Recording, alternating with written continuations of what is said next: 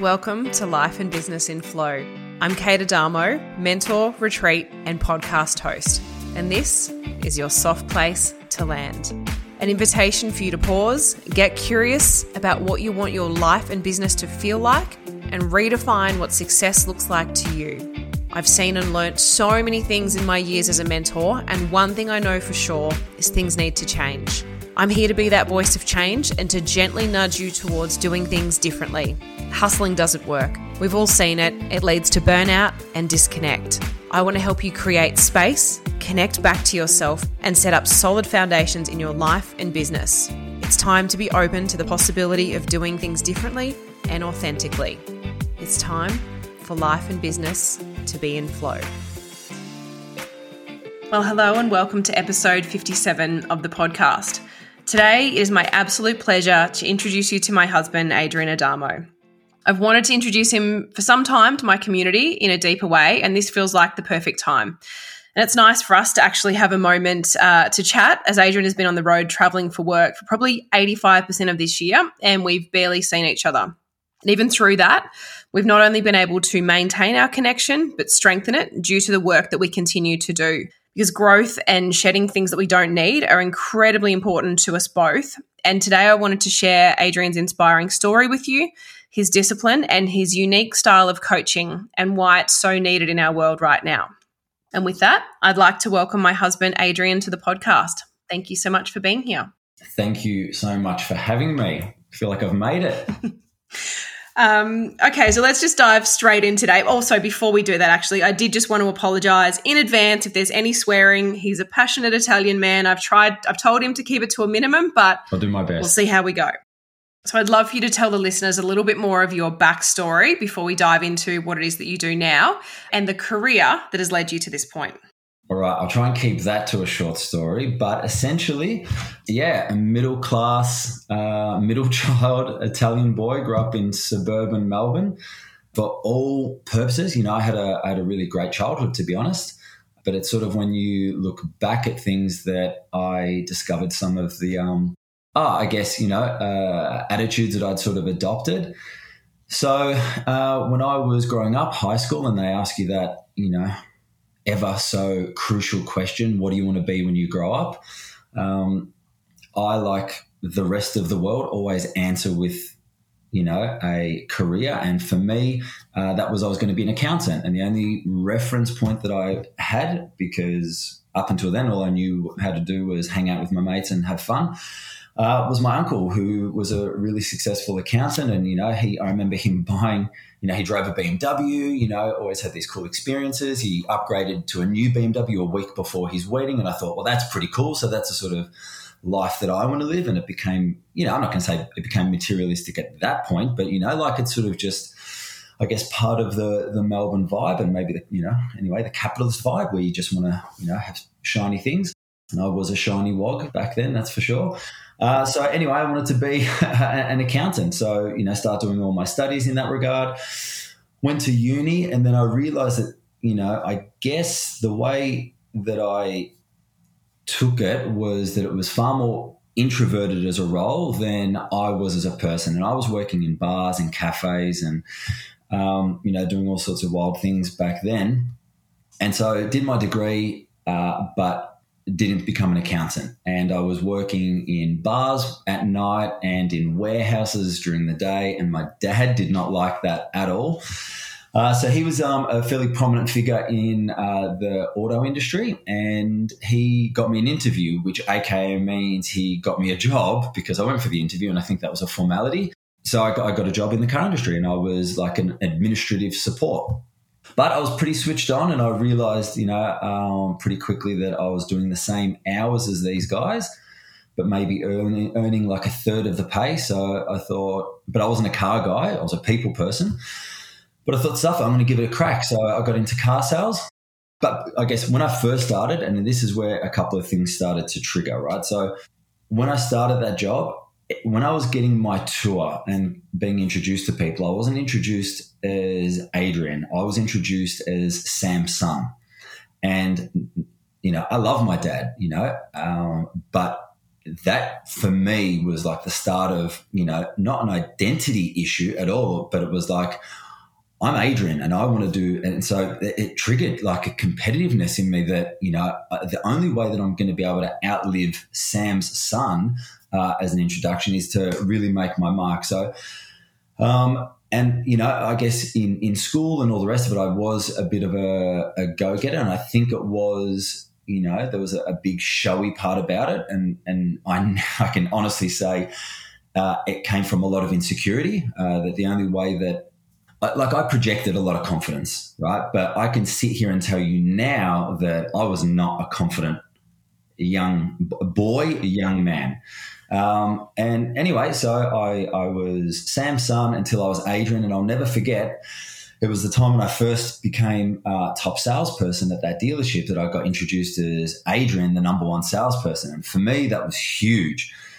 And it was like, you know, I sort of finally sort of shed that and made it for myself. Anyway, fast track, I think for me, I wanted to be the best salesperson until I think I was in my mid to late 20s, and I think that's where a lot of young men really sort of try to, I think at that point you put your big boy pants on and you start to think about what you really want to do. And that was when I'm like, well, if I'm going to be in this industry, I want to be the best in this industry. So I started to set my sights more for, you know, like dealer principal, like the top dog.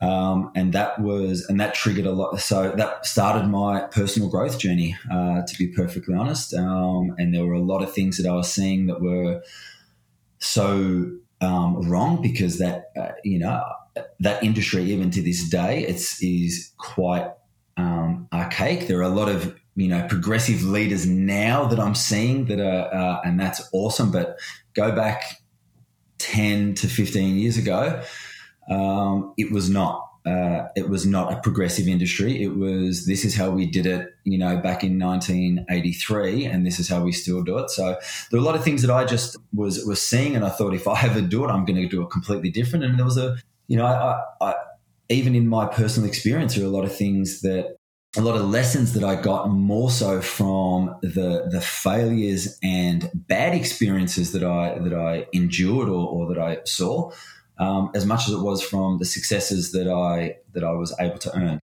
Yeah, so I was in the car industry for, 20 years actually, and got all the way to I got all the way to the next step before achieving that goal, and I started to get those offers, and on 3 occasions I said no, and that was quite interesting because I remember after the 3rd offer to become a dealer principal, one of the guys who was within the business, a senior guy within the business, he said, Adrian, you better stop saying no to these offers, otherwise they're going to stop coming. And I thought, well, that's interesting. And anyway, I started reflecting on that on the drive home, and I'm like, why am I saying no? Like, this has been something that I've been gearing my entire career towards, you know, becoming the best salesperson to, you know, becoming the best sales manager, and then growing from sales manager to general sales manager to general manager. And now you're getting these things, and like, why the fuck are you not taking them? Sorry, that's the first one. Why are you not taking them? And then I reconciled it. It was like, well, the higher I got, the more operational it became, which was cool. I got to use my accounting degree.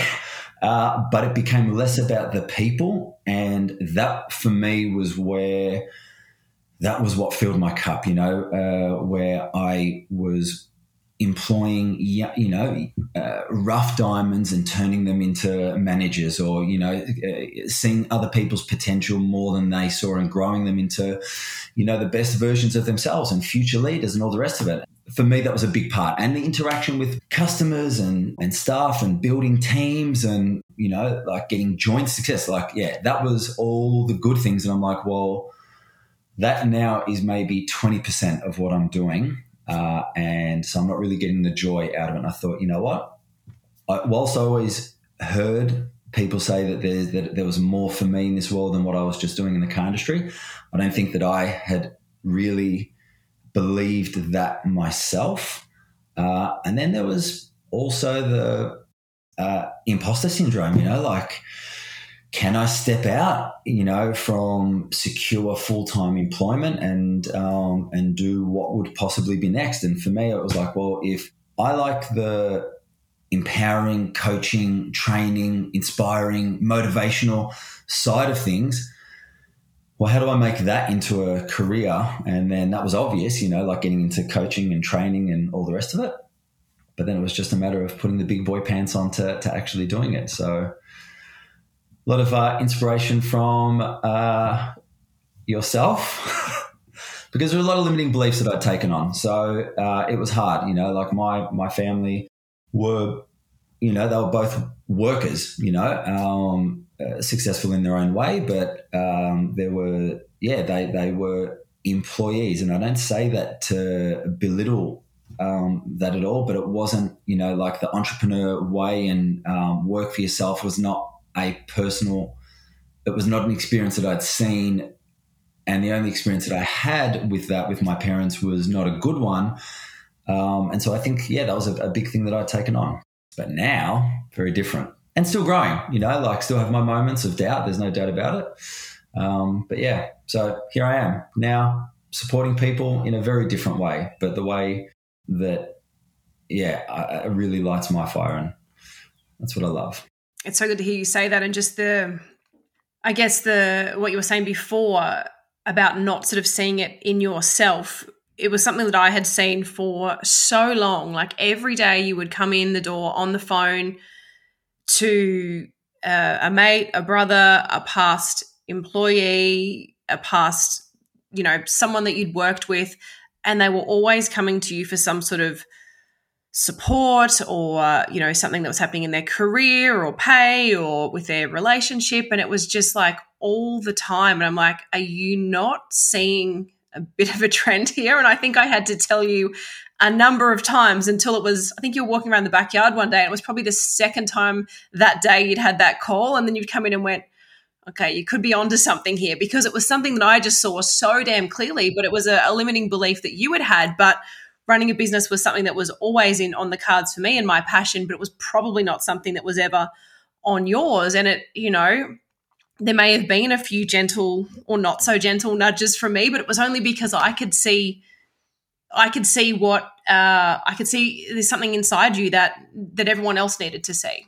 Yeah. And that's like, you know, I so true for everybody. Like I know you see it with your clients. I see it with, you know, certainly my clients and anyone that I'd sort of worked with, that you can always see other people's potential, but sometimes, you know, because our own brain and limiting beliefs get in our own way, that it is hard for us to see it ourselves. And I think for me, that's something that, you know, I continue to like get really curious about. It's like, well, like I'm giving all these people self-belief. How do I cultivate that for myself? And that's where a lot of my own learning and self-discovery goes for. And then it's like, well, as I learn it for myself, then you can, yeah, share it down the line. Yeah. And you touched on before, and I wanted to deepen into that a little bit today with your self-development. And you mentioned that started in your 20s in your career. But what was the defining moment that made you dive into that, and how has that changed your journey since? And I know discipline's a big part of that for you now. So that's a really multifaceted question. So I'll tell you that the moment that the flame really fired me up to start my self-development was honestly when I got my first real knockback professionally. I was the best salesperson in the dealership. There was another guy who sort of went head to head with me, but yeah, anyway, I in my eyes, I was the guy ready for that next step. And I was sort of so confident. I think in hindsight, I can probably say somewhat arrogant about it. Although I don't think that I was outwardly arrogant, but I took it for granted. Anyway, long story short, you can see the way this story is going to play out. I didn't get that promotion and I was gutted. And I think, like I was about 27 years old. And honestly, I feel like that was my first real failure. Like I had rejection and things in my past, mainly with girls, and that was a big issue for me as a boy becoming a young man. Like fear of rejection, huge. How I got into car sales, because you face rejection on a daily basis. That's, you know, interesting again.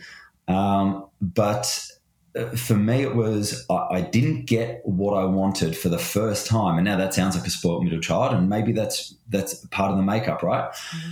But I went into a pity party. I boycotted work and selling cars, and I was on Seek, and I was doing everything to, you know, get out of that, because this was everybody else's issue, not mine. And I actually don't know what happened that triggered it, but my thought went from fuck them to I'm going to show them, right?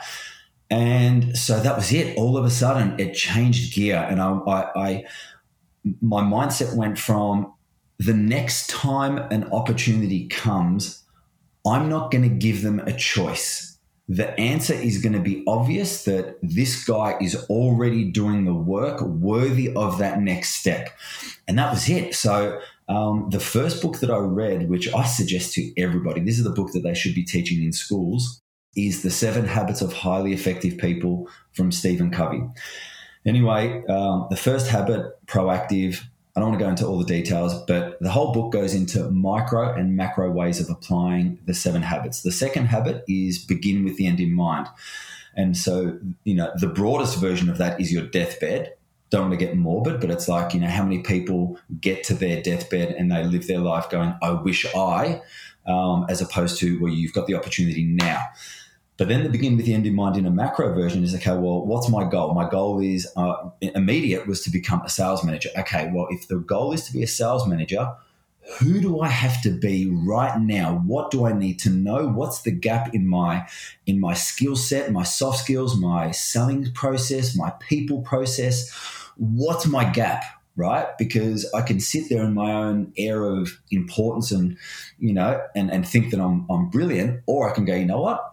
The performance gap is a difference between what we do and what we know, and I know that I've got some gaps, and I'm going to work on them. So that was it. I started to, read books, and I listened to podcasts and listened to audio books, because at that point in time, you know, I had a lot of time, you know, in the car, so I had travel time of anywhere from 40 to, you know, 70 minutes, and I was just digesting information. And so I went through a period of, you know, from 27 to 29 where it was intake. I was just learning. And then it felt like, you know, nothing was happening until when it did, then everything sort of happened. And it's like, you know, they say that you are what you consumed 12 months ago. And, you know, I didn't realize, but that's almost like that compound interest, you know, like I was learning little bits every day, and, you know, you don't necessarily see the change immediately, but then, you know, 29, assistant manager. And then, you know, very quickly after that, did I go from assistant manager to sales manager? And now you're the man, right? At that point in time. And then you really sort of see how much, you know, you've taken on and I guess the product of that sort of investment. So, but then in that there was a lot of, I mean, so then you talk about discipline. And I think for me that came through a multiple channels. So going back to childhood, was the skinny kid, right? I weighed 69 kilos, 6'1", and I was like a praying mantis. And not that I'm a big guy now by any means, but through my 20s, I did everything in my power to be the big guy, because, you know, insecurity, like girls don't like skinny guys, and, you know, like I had long hair and I looked like one of the Hanson brothers, and there was a lot of things that I was doing to self-sabotage my own success in that regard. But, you know, my 20s was all about my early 20s anyway, it was all about trying to put on size, get, you know, like, so I'll share. I did steroids. You know, I'd go through a family box of Nutri-Grain in 2 days, and I'd have like big bowl of Nutri-Grain with protein powder. I was having, you know, chicken parmigianas for breakfast at 7 in the morning. Like I did everything that I could to put size on. At the same time, I was in the gym and I was doing all the, big boy, training, because I would do everything in my power to get big. Then I got a coach who he worked on my strength training and then that was when I started to learn a lot more about nutrition. And so then I started to find these similarities between, I guess the discipline that I was cultivating outside of work because of my personal desires, and I noticed that they were like transferable into my work life. And I remember someone saying that my paperwork process and all the rest of it and the way I was with clients was so methodical that they said if I was ever to have to go in front of a court of a law, my process was so disciplined that it would be passable because I was so consistent every single time. But that was learnt, right? I wasn't always like that. That was just something that sort of came from that area of my life that I started to apply. And then when I became a manager, those things started to become easier. And then, over time, this is where I guess my leadership philosophy started to really develop. And it was all about, before you can lead others, you need to lead yourself first, because if you can't lead yourself, well, then what sort of example are you? But the discipline for me really started from having clear goals and the focus on what I want to achieve. Yeah. I don't know if that answers your question. I could talk about, I feel like you need to ask me something because I'll keep talking. Yeah, you will. And I think this is going to be a podcast where I use the least amount of words ever, but I expected that with you. So it's all good. And I know you've got lots of important things to share. So thank you for answering that about the discipline. So just briefly, if that's at all possible for you, I'd love to hear a little bit about your journey into business. So it's a little different to how a lot of people have planned it. And you left full-time work after 20-something years in the motor industry a couple of weeks before COVID hit in 2020 to contract to a company, and with a plan to, I guess, start your business at some point in the future. And within the first month, as we all know, even before you even got out of the gates, the world started shutting down and all the contract work disappeared. What happened next, and how has that period in time shaped the way you do things now in both life and your business? So it was exactly what we were planning against happening, right? It was, you go from the general manager income, okay, well, we're not going to start my business and go from general manager income to zero. It was contract out to a company that would offset my income while I build the business on the side and work out even what that's going to look like. So yeah, 2 weeks later, the world shuts down, the calendar's wiped clean, and the exact thing that we're planning against was realized. So now we've got one income, your income. And I mean, it was very, I don't even know if humbling's the right word. There was that shift of, okay, you've gone from the breadwinner to now you're not. And there is, I felt helpless. There was very little that I could do. I was lost because, the contract work was meant to be the income while I work out what I actually wanted to do. And it was tough. It was real tough. I talk about the identity thing, and I think that this was a big part of me, rediscovering and you have to sort of, I literally got stripped back, not even by choice initially, but then I did start to, do the work to peel it back, because everyone talks about identity crisis.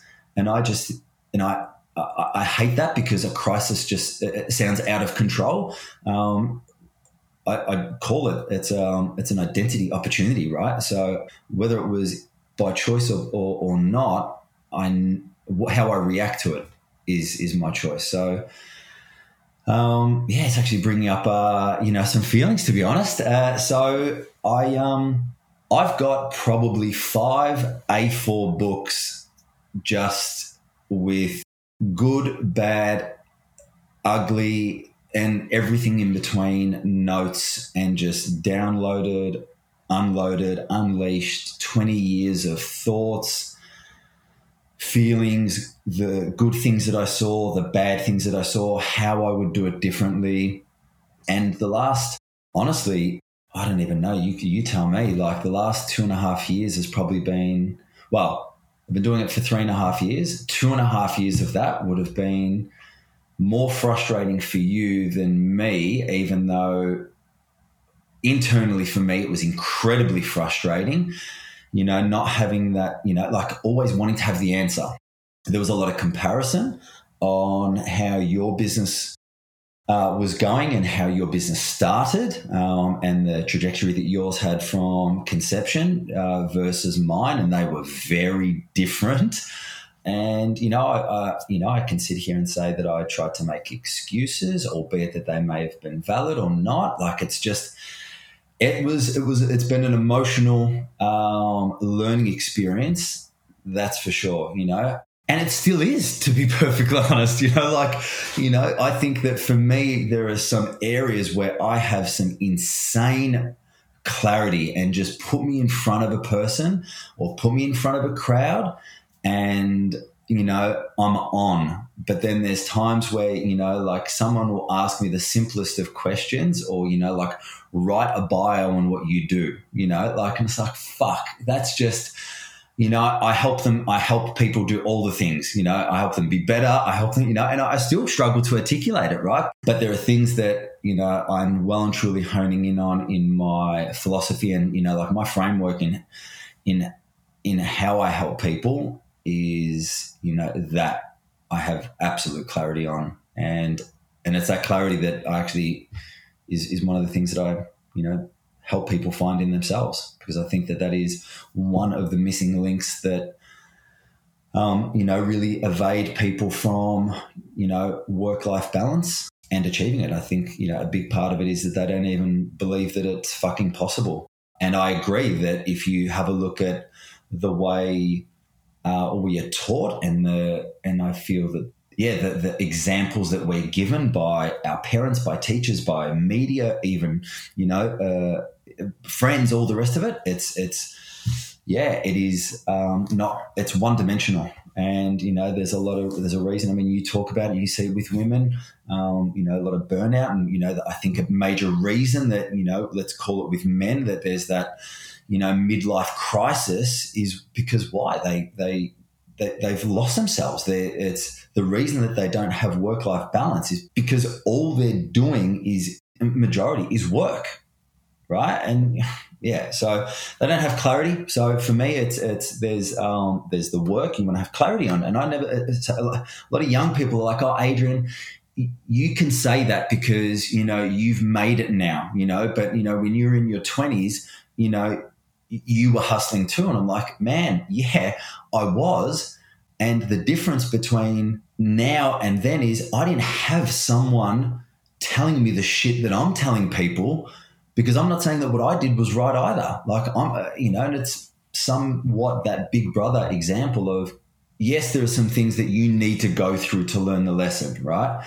But there's also merit, and there's the reason that, you know, a lot of successful people, even if we say athletes, they've got coaches. The most brilliant athletes don't say, I'm the best at what I do, so I don't need a coach. The best athletes have a coach because they can see things that they can't see in themselves. They keep them accountable. They, you know, they help them sharpen their process. There's so many elements, right? And it's not shortcutting. You know, so many people come to me and, you know, like, what's the shortcut? There is no silver bullet. There is no magic pill.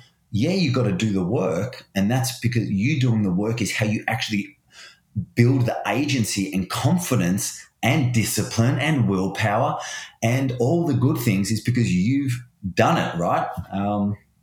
Not someone telling you. So, yeah, I can't remember what the question was, to be honest. Welcome to my world, people. Now, I have selective hearing now, or deafness, because when you ask him a question, it goes for a while, but he's pretty passionate about it. And that's why I brought him on, because there's so much that Adrian has to share and that people need to hear. And just going back to that period just briefly, and I'm not surprised that it brought up a lot of emotions for you, because it was a really, really challenging time. And you know, I saw you go from the guy who was the manager and who walked out the door proud and loved what he did and was always around people and, you know, a lot going on to, you know, sitting down at the dining table when I was upstairs coaching all day, just trying to work out, you know, who you were and what was next. And and just looking really lost. And I remember saying to you one day, we have to do something different. Like, let's move back to Queensland. Let's, you know, COVID was sinking its teeth into the world and we didn't know what that was going to look like. And mum wasn't well, like her cancer was obviously, you know, progressing at that point. And we just thought, well, why are we here? If she happens to get it, she might get really unwell. My brother was getting married. I didn't want to miss that. So we just decided, and within, I think, a couple of weeks had packed up our life and moved up for 4 weeks, for 4 months, which turned into a snap decision in quarantine, and we never went back to our home. And you were all of a sudden a Queenslander, which you said you were never going to be.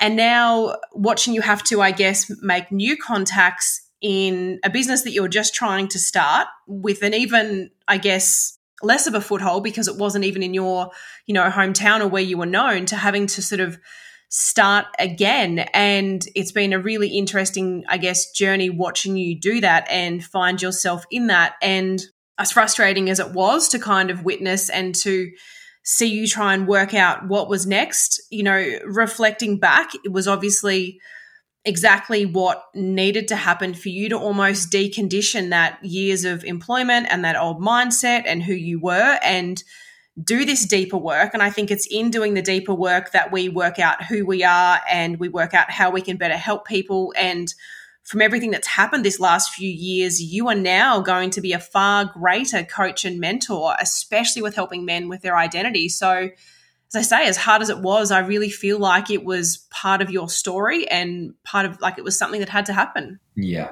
I agree. I mean, never say never, but you're right. I said that I'd never leave Melbourne. And, you know, here we are, like we'll never move back is the way that's sort of turned out. But yeah, I mean, the identity thing keeps coming up, right? And I know that I felt lost, you know, when you'd come downstairs for lunch and I'd be, you know, sitting at the table and I'd be looking at an empty page, you know, with this massive amount of expectation that you had on me, and you have every right to have had that. And then there's an even higher amount of expectation that I put on myself because, you know, I'm the man, and I'm, you know, I'm better than this, and I should be better than this. And, you know, then there was, you know, a lot of hits to my ego because I thought, okay, well, I was very well networked and known and successful in my industry. And I thought, well, I'm going to transition into the coaching space. So, like, all my contacts are just going to, you know, they're going to book me and that's going to, you know, be my success. But all of a sudden it was not how it happened. It was like, well, yeah, you were the man as a manager in the industry, but now, you know, you may have been the expert, but now you're like the beginner as a coach and as a trainer. And it was almost like, okay, well, back to the drawing board, young man, you've got to prove yourself. And it was like, that was a hit to the ego. And then, but again, it was sort of humbling because it's like, well, okay, buddy, well, how bad do you want this? And that was when, you know, I started to do a lot of the identity work, and it was, all right, so how do I want this to look for me? You know, what sort of work identity do I want to be? And again, you know, going back to that, right? Because it's like, we're always asked that question, what do you want to be when you grow up? And the answer is always, you know, for me, it was a fighter pilot, right? And, you know, then it was, I want to be an accountant. And the answer was always a work answer, right? It was always a work career identity. And then I realized, well, hang on, if I do that, then that's all I'm going to be. But, you know, at no point in my life had anyone ever said, well, Adrian, what sort of son do you want to be? What sort of brother do you want to be? What sort of husband do you want to be? What sort of father do you want to be? And so I'm like, okay, well, I'm not just going to, you know, rebuild Adrian 2.0 as, okay, well, now you're a, you know, performance coach and keynote speaker, which is the work goal and identity. Well, who are you as a husband? Because right now, like, even that is changing. You know, I was Adrian, the husband, the provider, and now you're Adrian, you know, sitting on the couch earning no income. So you're not doing that, bud. So, you know, like, I needed to work that out. And then it was also, well, I've got to take care of me so that I can take care of everyone else. And then, you know, I guess just to give you, I guess everybody a framework of my sort of philosophy, it's, you know, the two things that hold people back from achieving that work-life balance is, number one, clarity, the roles, the goals that we play in our life, work, love, life. And then there's the energy to sustain it. And I can't tell you how many people I saw, and it's not just the car industry, but that ended up divorced, or you'd talk to, you know, their partners at a at the Christmas party, and you'd be telling their wives, Billy, he's so hilarious at work, and he's this and he's that, you know, like he's the life of the party and all the rest of it. And their wives would look at you and go, well, that's not who I get at home. And it's like these people would be, you know, and I'll say, I mean, as men, but it's also women, right? You know, it's not biased, but we tend to give our best at work, and then our home life gets what's left. And a big part of that is because we either don't have clarity, we don't have the same goals to, you know, be the, you know, we're employee of the month at work or employee of the day at work, but we're not, you know, husband of the week at home, you know, father of the week, brother of the week, whatever. We don't have that same goal and desire to show up and like, I'm going to fucking kill it when I get home, but when I'm driving to work, I'm going to kill it when I'm at work. And so that's where the energy piece comes in, you know, like, yeah, I've got all this energy to give all my everything that I am at work, but then I'm a couch potato and what's on the news and what's for dinner and, you know, I'm lucky to pick up my socks, right? So then that's like, I've got to take care of me. How do I take care of me? Well, that's your energy. And it's not just, oh, Adrian, well, that's your cold showers and, you know, going to the gym. That's a part of it. It's the foundation of it is your physical, right? It's your, you know, your sleep quality, your food quality, and your movement. But there's three other layers to it, right? There's your mindset, your state of mind. Like, are you in a good state of mind, or are you watching news and just seeing death rates and unemployment and interest rates and, you know, like it's all just fucking fear-based. Right? So there's your state of mind. What are you doing? You're stressed. Like how are you decompressing your stress? Because that is so heavy, right? Like, you know, oh my God, I've got all the, you know, there's times where I take care of my body, my food, my sleep, but I will still feel energetically lethargic because if I'm taking on a lot of, you know, mental load, that holds you back. Then there's the emotional, right? Like, are you dealing with your own shit? It, you know, like so many of us, you know, want to live just in I just want to be happy, right? I just want all the good things, right? And sometimes that's, you know, like buying the fucking Gucci belt and blah, blah, blah, because I just want the, you know, the shiny things that make me feel good. But it's actually just masking the emotional insecurities that we've got. And like how many times... You know, like do we suppress, men specifically, suppress sadness or, you know, or anger. Like I'm so angry right now, and then they just hold it in because God forbid we fucking let it out because, you know, and I'm not saying that, you know, that we need to let anger out in violence, but anger is an emotion, right? We can't just have and this is why everything comes to balance, right? Work-life balance, energy, like, you know, happiness. We just have happiness. We need to understand that there's sadness, that there's anger, that there's depression. We can't just, you know, there's also pleasure and joy.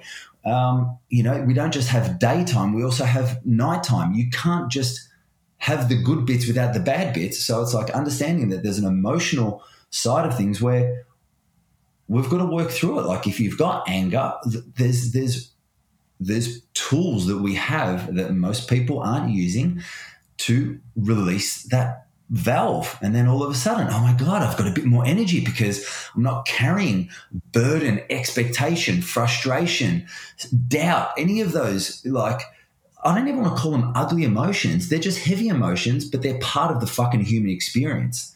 And then there's spiritual, right? And spiritual, I'm not talking about, you know, like levitating like a yogi. I'm talking about your deep why, your purpose, why you're here, not just to go to work, clip a ticket, come home like fucking Yogi Bear. You know, it's like, what is your drive? What is your goal?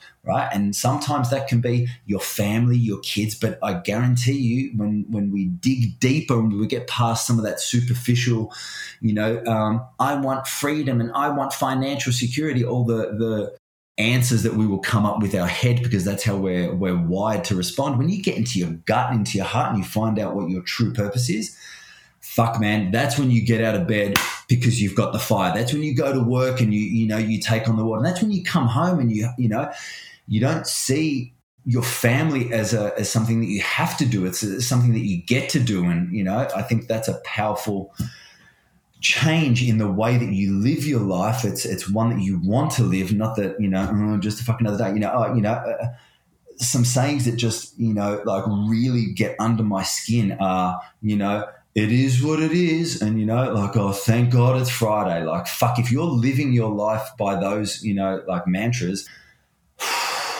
talk to me. Sorry, I said a couple of words then. Yeah, and you're also pretty passionately slapping your hands because you talk with your hands so much. That's what all those noises will be throughout this episode. Can't talk to them. You need to sit on your hands for a little bit, I think. You can't talk without them. And that's part of the reason why I wanted to bring Adrian onto the episode today, because I know that I have a lot of female listeners, a few male listeners, and it might just be that episode that, and especially as we deepen into what we're going to share as well today, it might be something you want to share with your husband, your partner, your son, your brother, or a friend that might just be really struggling or having issues with their identity, their energy, just their focus in their career, the way they're showing up at home as a partner or a father. And I know the work that Adrian has done, because I know some of the guys personally, and just from the things that, he sort of shares, not who it is, but some of the changes and whatnot that he's seeing, like just how important this work is, and that it's not sort of the norm almost, and I want to come back more to this, but it's something that I just knew had to be shared today. And I would love for the women that listen to this to share this with the men in their lives if they're feeling any of these things, because so many of them are. I was talking to the women at the retreat. I talked to a lot of my clients about this, and there's not a lot of support out there for men. There is so much more for women, but I think it's a really great conversation to start having, especially around that identity. Just going back for a moment now, you've mentioned Be The Difference. Now, it's not exactly the business name. The business is obviously in your name, Adrian Addamo, but it is the Instagram handle and sort of the name of some things that you have and will come in the future. Where did that name come from and what does it mean to you? So it started as a mantra, actually. It just started as like my little thing. And as I said earlier, when I first found out that being a salesman was only one step, better on the ethics, ladder to a divorce lawyer, I was like, no. I'm going to be the difference, right? I'm going to show people, because I hated that stigma of, oh, so what do you do? You sell cars. Oh, you're a car salesman. And it just came with a tone. Yeah, so for me, it started from a work perspective. Like every interaction that I had, I just wanted to be the difference to what that client would have experienced if they went to any other car sales dealership. That I would be memorable. I would, if they went to a competitor for the exact same brand, they would call me back because they could buy the same car from anywhere in Australia, but I was the difference. And then I transitioned that into when I got my first leadership position. It was something that I would say to my team, as a collective and individuals, they'd come up to me with issues and I'd be like, okay, be the difference in this situation. How can you, how would everybody else respond to this particular instance, this set of variables, this, predicament? And how can you be the difference in this, right? And it wasn't just to be rogue for the sake of being rogue. It's like there's a way that everyone else is doing it, but that doesn't necessarily mean that's the only way. Like how can we be the difference? And so it became like a way that I would sign off on emails. It was just it then became my, to some degree, my North Star. It's like, right, be the difference. I'm going to be the difference. And I remember writing it down. I did this course. It was one of the first leadership courses I did when I was, 20 out of 29. And I wrote it down And that was where it spawned. I think I shared it on my Instagram once, but it was like, yeah, it's like that goes back 15 years ago. So yeah, now I think for me, it's very much a way I live my life. It's and it's a way that I really try to encourage and empower other people, because the way, you know, mainstream is doing it is one way, but it's not the only way. Yeah, absolutely. And from being together for 11 years and married for 5.5, I would truly say that you do live by that. You are different to any other guy that I have met, hence why I married you.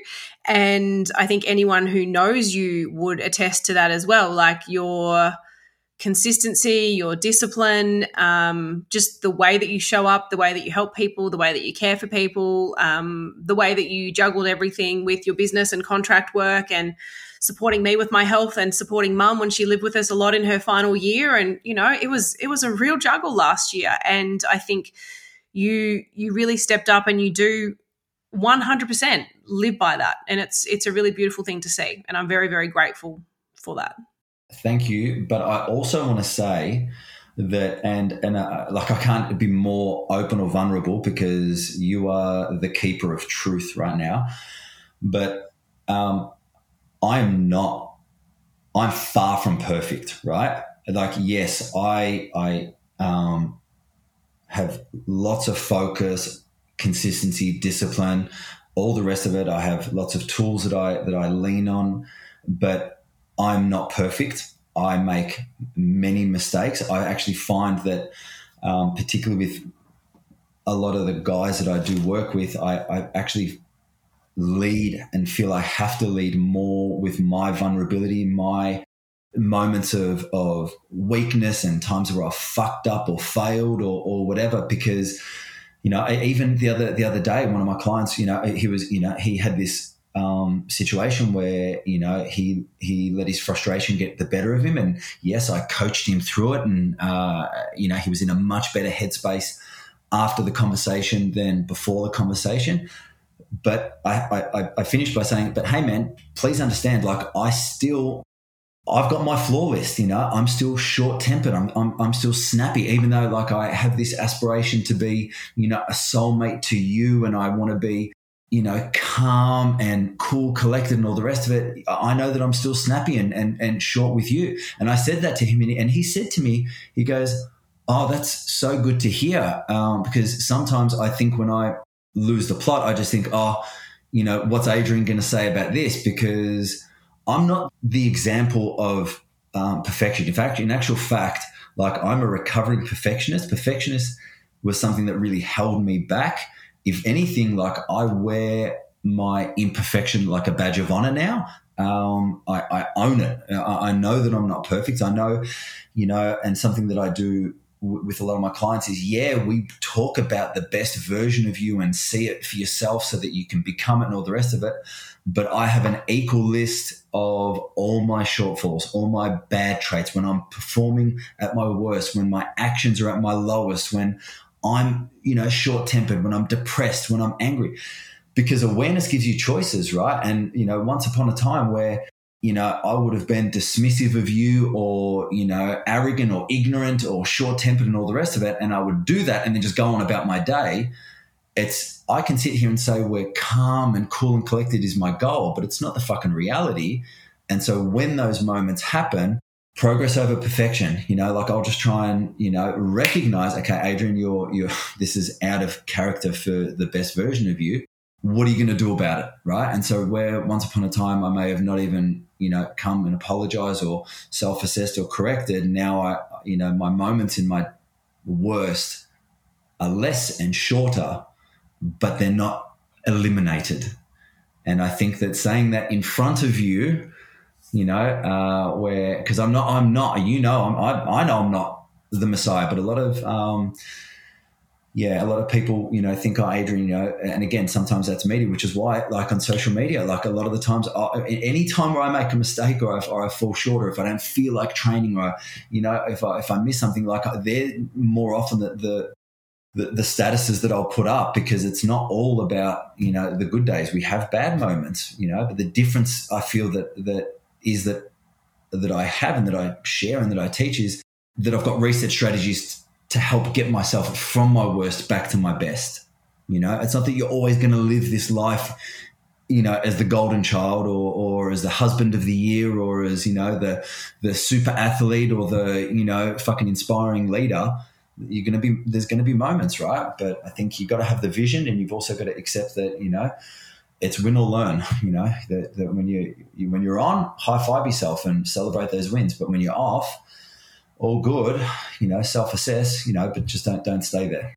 Yeah. And I think that's an important thing to share, and it's a beautiful thing for you to share and to own. But I also think that you're probably a lot harder on yourself than you should be, because I don't know, there is so many things that you have done differently in all experiences in my life to any other guy I've ever dated, or a lot that have been in my world. And you are definitely the most consistent person that I know, no matter what is going on. So I also think you need to give yourself a little bit of credit, because it ain't that bad from where I'm sitting. Thank you. And thank you. So thank you so much for sharing a lot of your story. I think there's going to be a lot of takeaways, and a lot of people listening to that thinking, thank you for your honesty. And wow, I hadn't thought of it that way. And I imagine just so many takeaways. So I wanted to step into now, I guess, a little bit of what this next chapter has looked like for you.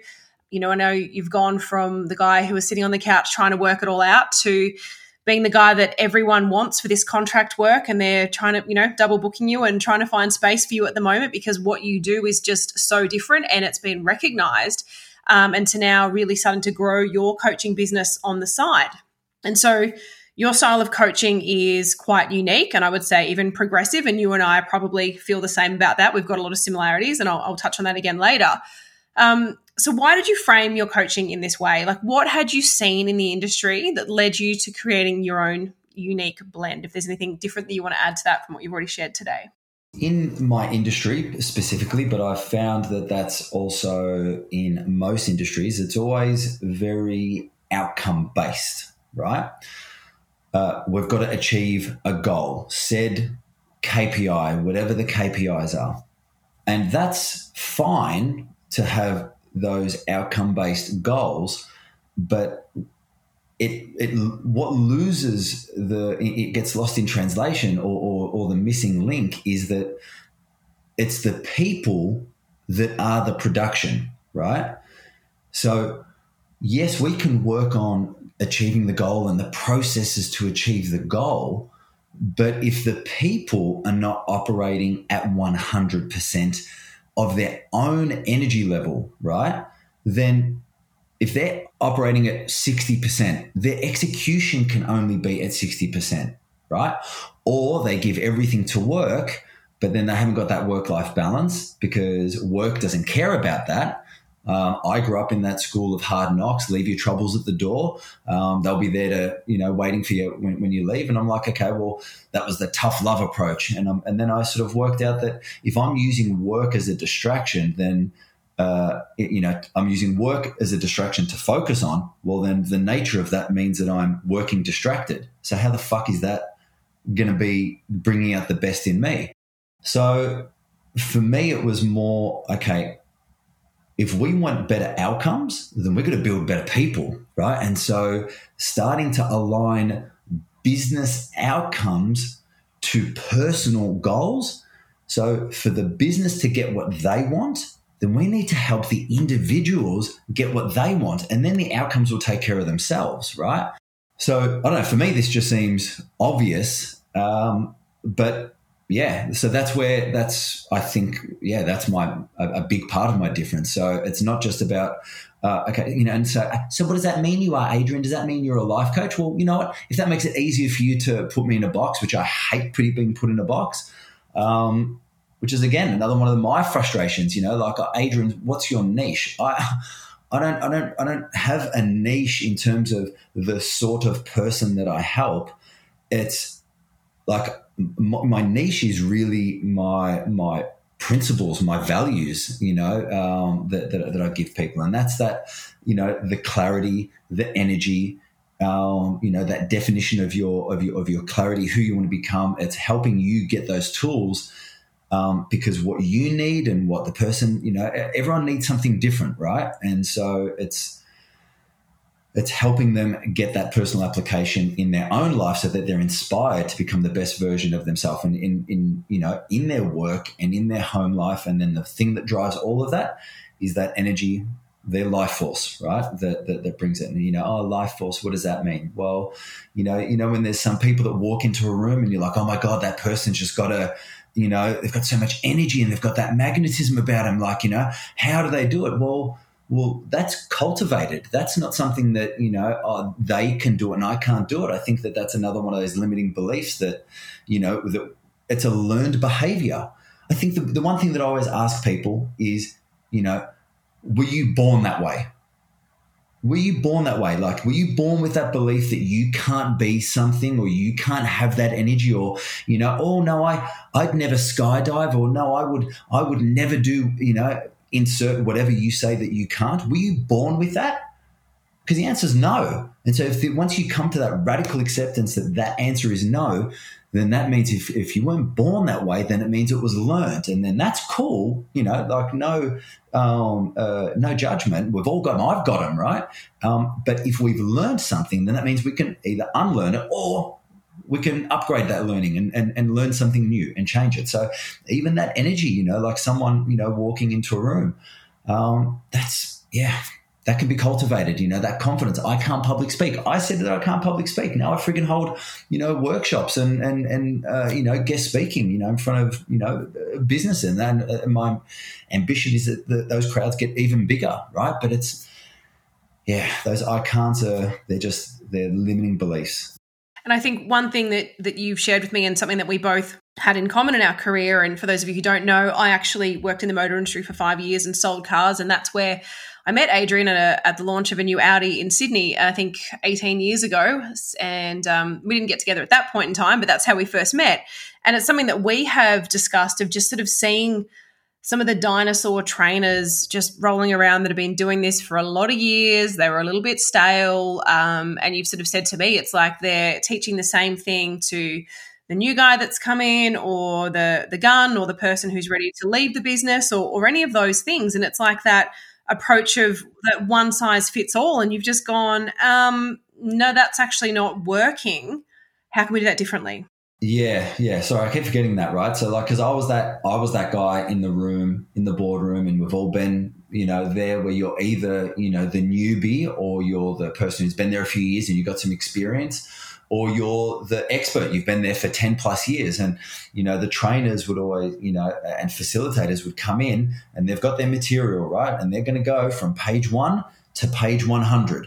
And so if we're starting on page 1 and we're like, in the basics, well, you may have, the beginners' eyes wide open, but the experienced and the experts, their eyes are out of the room. So it becomes a waste of their time, right? And it's very unproductive. But if we talk too high level, we're on page 100, well, the beginner is glazed over. They have no idea of what you're talking about, but you might be able to re-inspire or reignite, the expert in the room. So if you're talking to everybody, you're talking to nobody.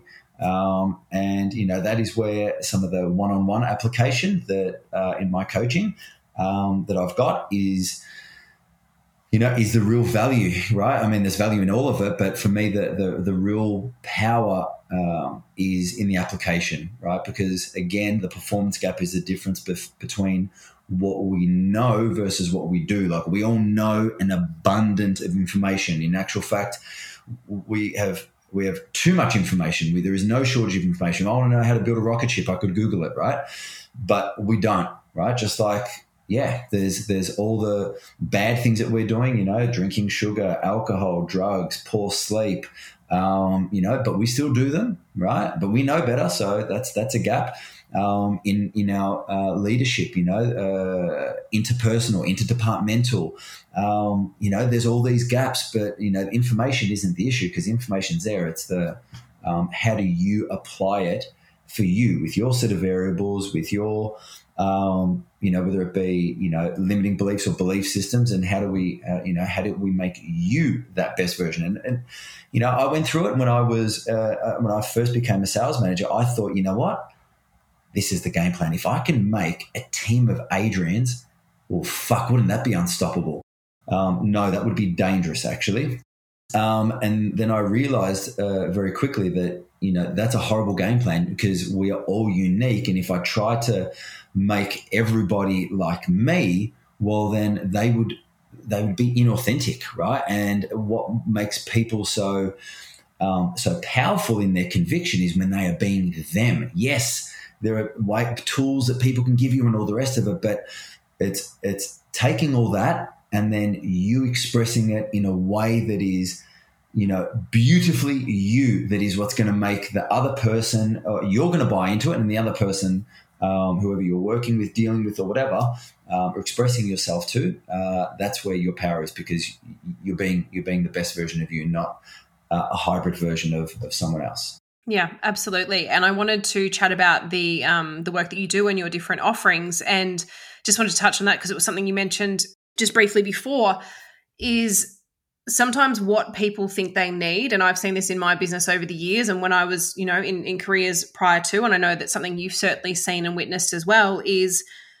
people think that they know what they need. And it might be in your instance that people think that they might need sales training, but that's just one part of it. There's so many layers beneath that of building the person and shedding the limiting beliefs and all of those different things that you do so well, that is actually what's going to propel that person to be better at sales, or, you know, in my case, to be a better business owner. And they might come to me and say, well, I need help with marketing, or I need this, or I need that. And it's like, well, no, we actually need to go back, because there's so many more layers that we need to build in that foundation.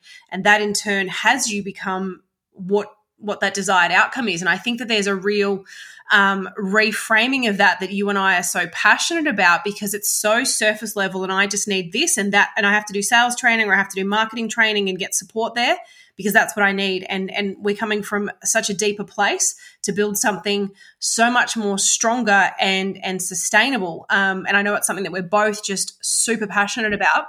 So I'd love for you to share just a little about your different offerings that you currently offer and how people can work with you. Oh, okay. So yeah, I mean, you're right. And I think the first thing is, you know, like it's getting beyond that ego, right? To seek out, you know, coaching or training doesn't mean that you're broken and that something needs to be fixed, right?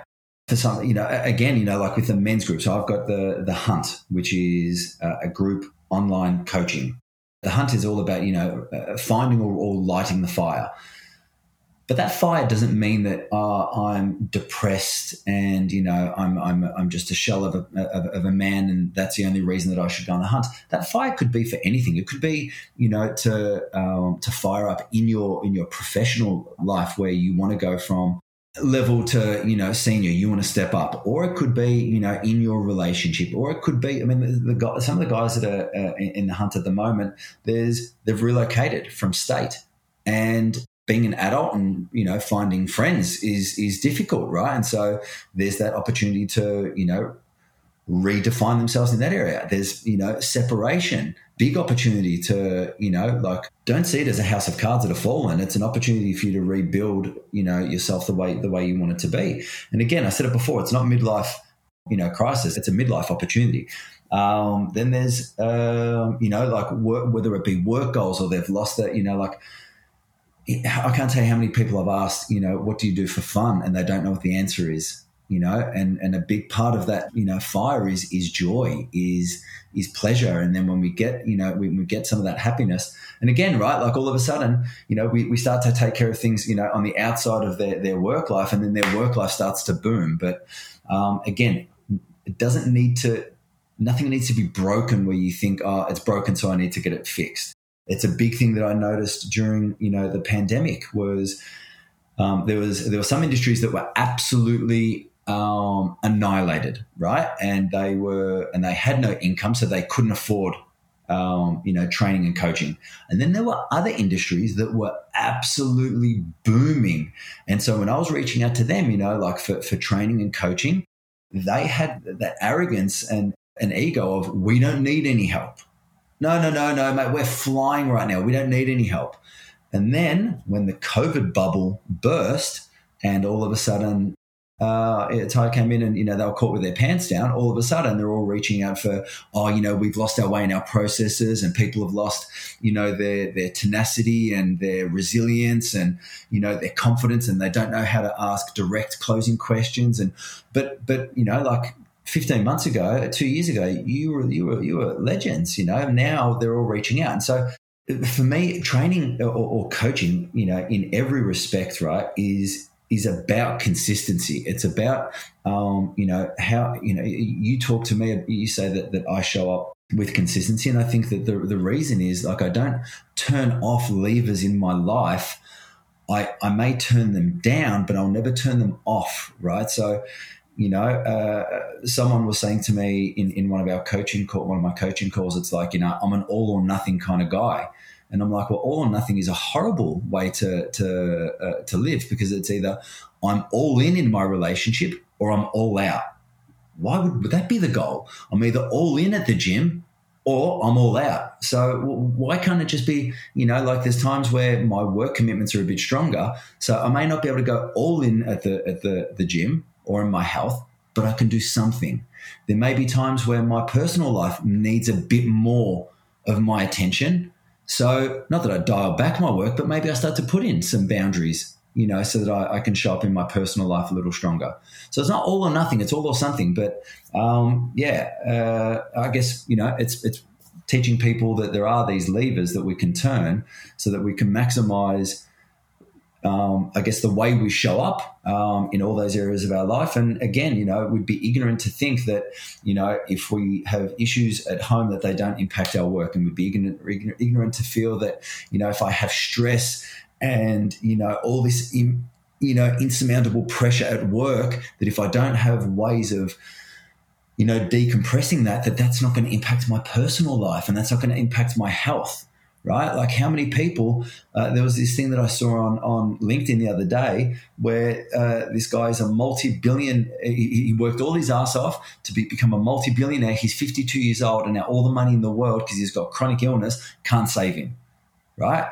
And it's like, so don't go all in at work and I've got all the millions and all the women are going to love me and I get to go on all these holidays and I get to live this life. But you don't get to live it. You've got all this money and you took your health and your vitality for granted, and now you don't even get to enjoy it. So it's not all work, no play. It's fucking, why can't I play at work? Why can't I play at home? Why can't I, you know, have that vitality and understand that starts with me? And so what you were saying there is basically the core premise of Life and Business in Flow, and I've shared a lot about this lately. At 40 of someone at 40 years of age, from someone who's recently lost her mother and has had a lot of health issues, the work that I am consistently doing now is to support me at 80, and what that looks like if I ever, you know, become a mother or a grandmother, what that looks like and how I get to show up in that and just trying to keep up with you, really. So I think it's one of those things that people take for granted. It's like, oh, I'll do it one day, but everything that we're doing now is so that things just continue to be better, and all of the little steps and the little commitments that we make all just come together to have just such a profound impact on our lives, business, careers, and families. And you and I are both seeing that. And just, you know, while it was started out as a really hard year losing mum, the work and the growth that we've both done and how much we are showing up differently to each other and our connection and our commitment to, you know, to our health and to what the future is going to look like, I think is just such an important thing. So thank you for sharing that. And just going back to your offerings, obviously being your wife, I know that you have three. I would love to hear succinctly, if that is possible, what they all are. Okay. In short, the nutshell is The Hunt, which is a men's online group coaching limited to 8 men, specifically because I want it to be, and this one's been great, I want it to be small enough for it to be like a support group where, and small enough where I can give people one-on-one coaching within that, you know, that group container. There's also, you know, support, and some of the things that, I guess, the friendships and the connections that have been made throughout that has been, really inspiring to see. Then I host workshops and keynote speaking for businesses, companies. And again, that's, Like it's customizable to individual businesses, but it works like obviously my holistic approach is something that is woven through all of that and essentially aligning the business's vision and goals to individual outcomes, right? Or other way around. So, you know, the business outcomes to aligning it to the individual's goals, because again, they are the producer of those outcomes. So, you know, take care of them, they'll take care of everything else.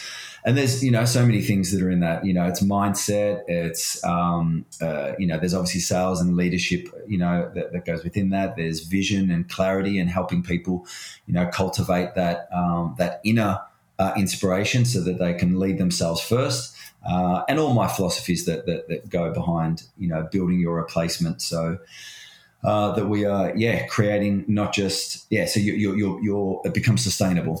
Yeah. I could speak about that, you know, for ages. And then there's Be The Difference, which is actually me going in and training teams. And that starts, I mean, there's a number of ways that I can do it. It's either like a mini workshop to start the day and then break off into one-on-one coaching with, you know, 6 to 8 of the staff members, or it's just, yeah, one-on-one coaching all day, which is, to be honest, yeah, I get a lot of enjoyment out of that because, yeah, that's where the gold is, right? You know, that's where, you know, people can't hide in a group, you know, where other people, bigger personalities, you know, take over. And one-on-one, it's really, you know, allowing that individual to not only, you know, be seen but and be heard, but, you know, creating a space where, you know, and some people it's easier than others, you know, knock down those fronts and those egos where we can really get into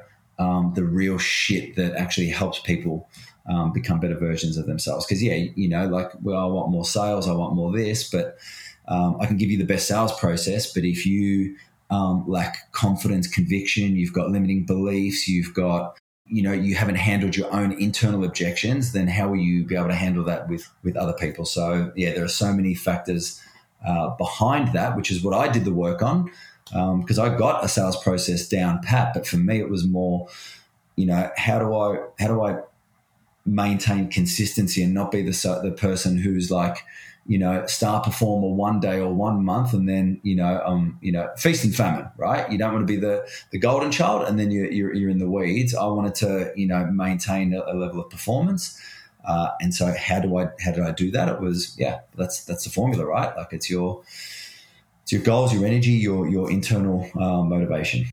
So yeah, so that's the three: the hunt, the workshops, Be The Difference. And they're awesome and they're all so needed. And that's why I wanted to share that with people today. So even if any of my clients that have teams, or if your partner, you know, has a business, or there's teams there that you think that might be necessary, I think it's something that you can, you know, look into and maybe explore with the workshops or the in-house coaching to really start to change, I guess, the culture and the way that people are interacting, and change the way that they're showing up, which again changes the outcome of your business. And so obviously, Adrian, your business has evolved quite significantly over the last, I think it's about 3.5 years from when we first started this to, you know, you being the car guy for 20 something years and thinking, well, you know, how do we frame this? Because you know, you're amazing at sales, you're amazing at building teams. These are your core strengths. And I guess, you know, you and I are trying to map that out for you over the last few years. It's something that has really grown and evolved, and it feels now like you're really starting to dive into your passion rather than the shoulds, and taking it away from the sales to what is so much deeper and what's really needed.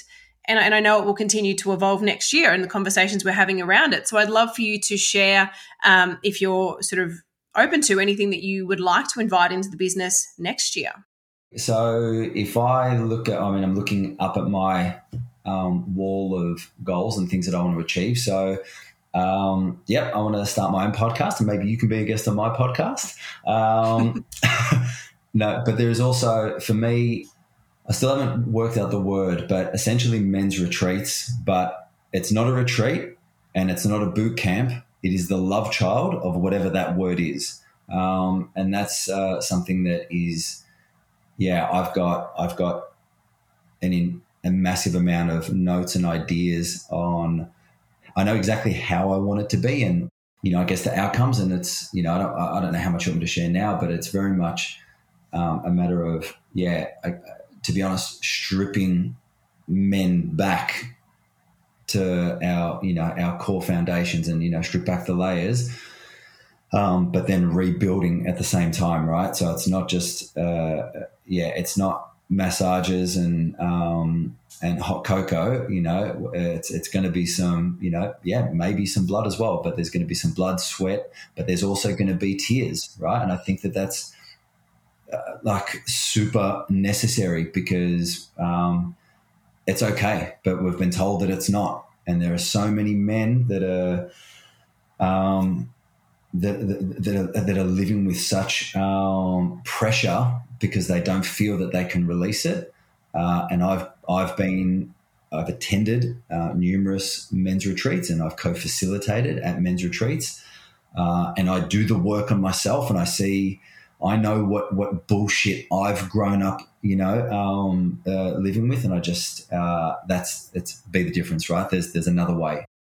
So the retreats is something that 2024 is going to see, and then for me the goals beyond that is really sort of keynote speaking. I'd love to get on I need to, you know, do more keynote speaking because the goal would be, you know, a TEDx talk, which would be awesome, and who knows, you know, maybe high five, you know, Tony Robbins and, you know, do something special. But you know, that for me is the vision. But until then, it's I really am committed to doing the work myself, supporting, you know, businesses, small, medium, large, in whatever capacity, whether it's one-on-one coaching, facilitating workshops, and just helping people as individuals and as collectives, you know, become the best version of themselves. And, you know, and I hate the way that sounds because, it can sound a bit cliche, but no, genuinely live a life that, you know, that they want to live. Yeah, and that's something that we're both so passionate about, and showing that to people in ways that they may not have thought and things that may support them they didn't see or feel necessary. And then once you actually show them that, there's no going back, and it's really beautiful to witness that that change and that release and that shift in them. And I know I saw that a lot on my retreat, of just how special those containers are, and the vulnerability, the healing, the letting go, and the lightness on the other side of those. And I know that the women were asking, when's Adrian doing his retreat? We want to send our husbands and partners along. And I, you know, have to keep saying to them soon. And I know that I just know how necessary and how needed it's going to be, and just how popular they're going to be. So we will come together over the Christmas break and start mapping those together, because retreats are something that I'm pretty passionate about and have hosted a few. And I can't wait to see you bring that to life, because it's so, so necessary. And just something a little different before we go, just a couple of things. I'd love to know who inspires you the most in both life and business. So who do you love following on social media, and why? There are too many. For me, there are so many sort of extremists out there. So I have like a network of, you know, I think spiritual and mindset sort of guides out there. So Dr. Joe Dispenza is someone who I really love the work that he's doing. So I follow him and his podcast, and that's very much about, you know, mindset, visualization, inner work, and you know, So that stoicism is something that I follow quite deeply. Marcus Aurelius is the original, if you like, stoic. I mean, I would have said Tony Robbins, but I don't think that I've really sort of followed a lot of his stuff for maybe 5+ years, maybe even longer. But I think that, you know, his ability to, you know, I think I like what he's about in terms of, you know, wanting to help everybody live a more fuller life. There is the Spartan community that, you know, is that I race, and I love that there's, you know, both the professional element of that, and then there's the, you know, the average Joe that compete in that. I love that because there are people that are like my coach, who is, you know, one of the elite athletes, and that I can see what's possible for, you know, the human condition. But then I also see some of the people that are, 130 kilos, people with, one leg that are doing the same course that I've done. And yeah, they do it, in 10 times as long and all the rest of it, but they're still doing it. And there's people, so I get a lot of inspiration from people that, don't let those limitations stop them. They do hard shit. Joe De Sena, who is the CEO of Spartan, is someone who, I like his no bullshit approach. They're the people that come to mind. Awesome. And so before we go today, is there anything else that you want to share with the listeners? I want you to be curious. I want you to be curious about what's possible for yourself, what's possible for your life. Even if you're happy with it, question it. Like, are you happy with it because it's what you've been told? Or are you happy with it because it's what your mind is telling you that is okay? Because if I said anything else, and that means that that's scary, and I might have to go to work.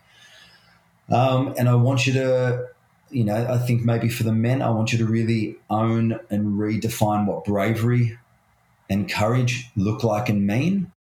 For a lot of us, we always thought that to be, be brave means to be strong and to suck it up and, don't talk about problems or your stresses.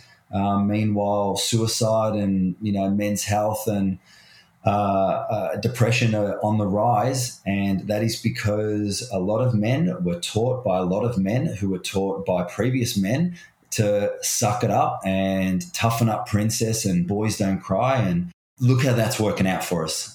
So to me, if you truly want to be courageous, then you'll face your demons. If you truly want to be brave, you'll reach out and ask for help. And there is no fucking shame or judgment. If anything, they are the bravest people that I know.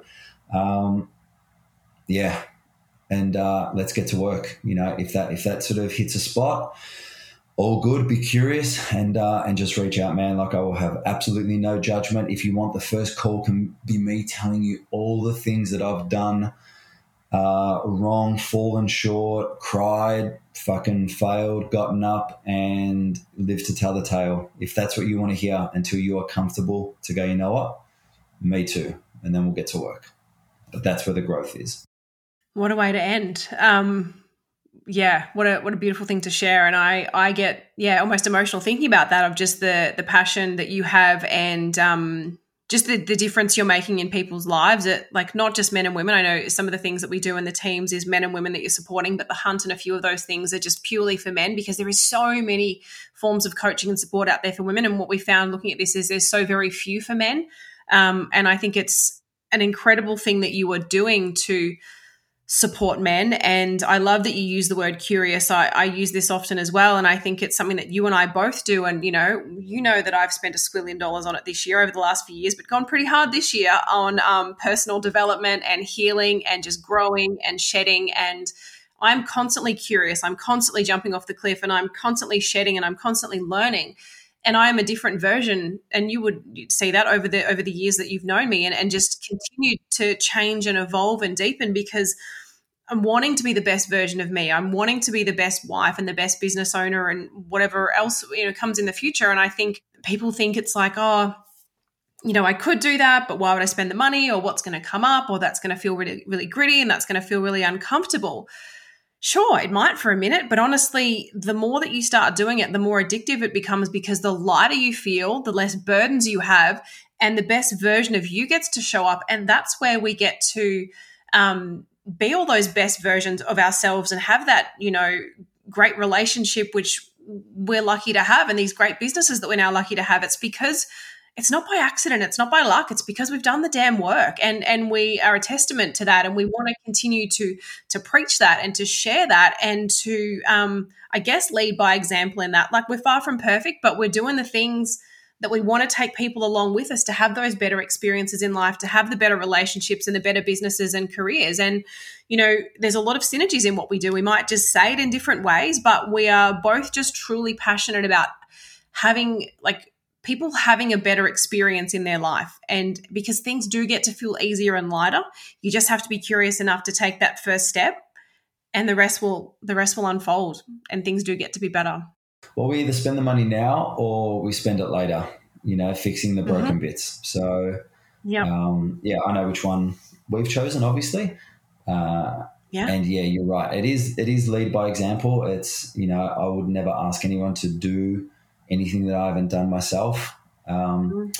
And yeah, and again, it's you usually lead with the things that you want, or the things that you need is what you seek out, and that's what we end up giving. So yeah, there's a lot of things that we're doing that, you know, aren't taboo. You know, maybe they are for some people, but you know, I think there's a reason that the masses aren't doing it, and there's a reason that the masses aren't, you know, also enjoying the benefits of them, because it starts with awareness.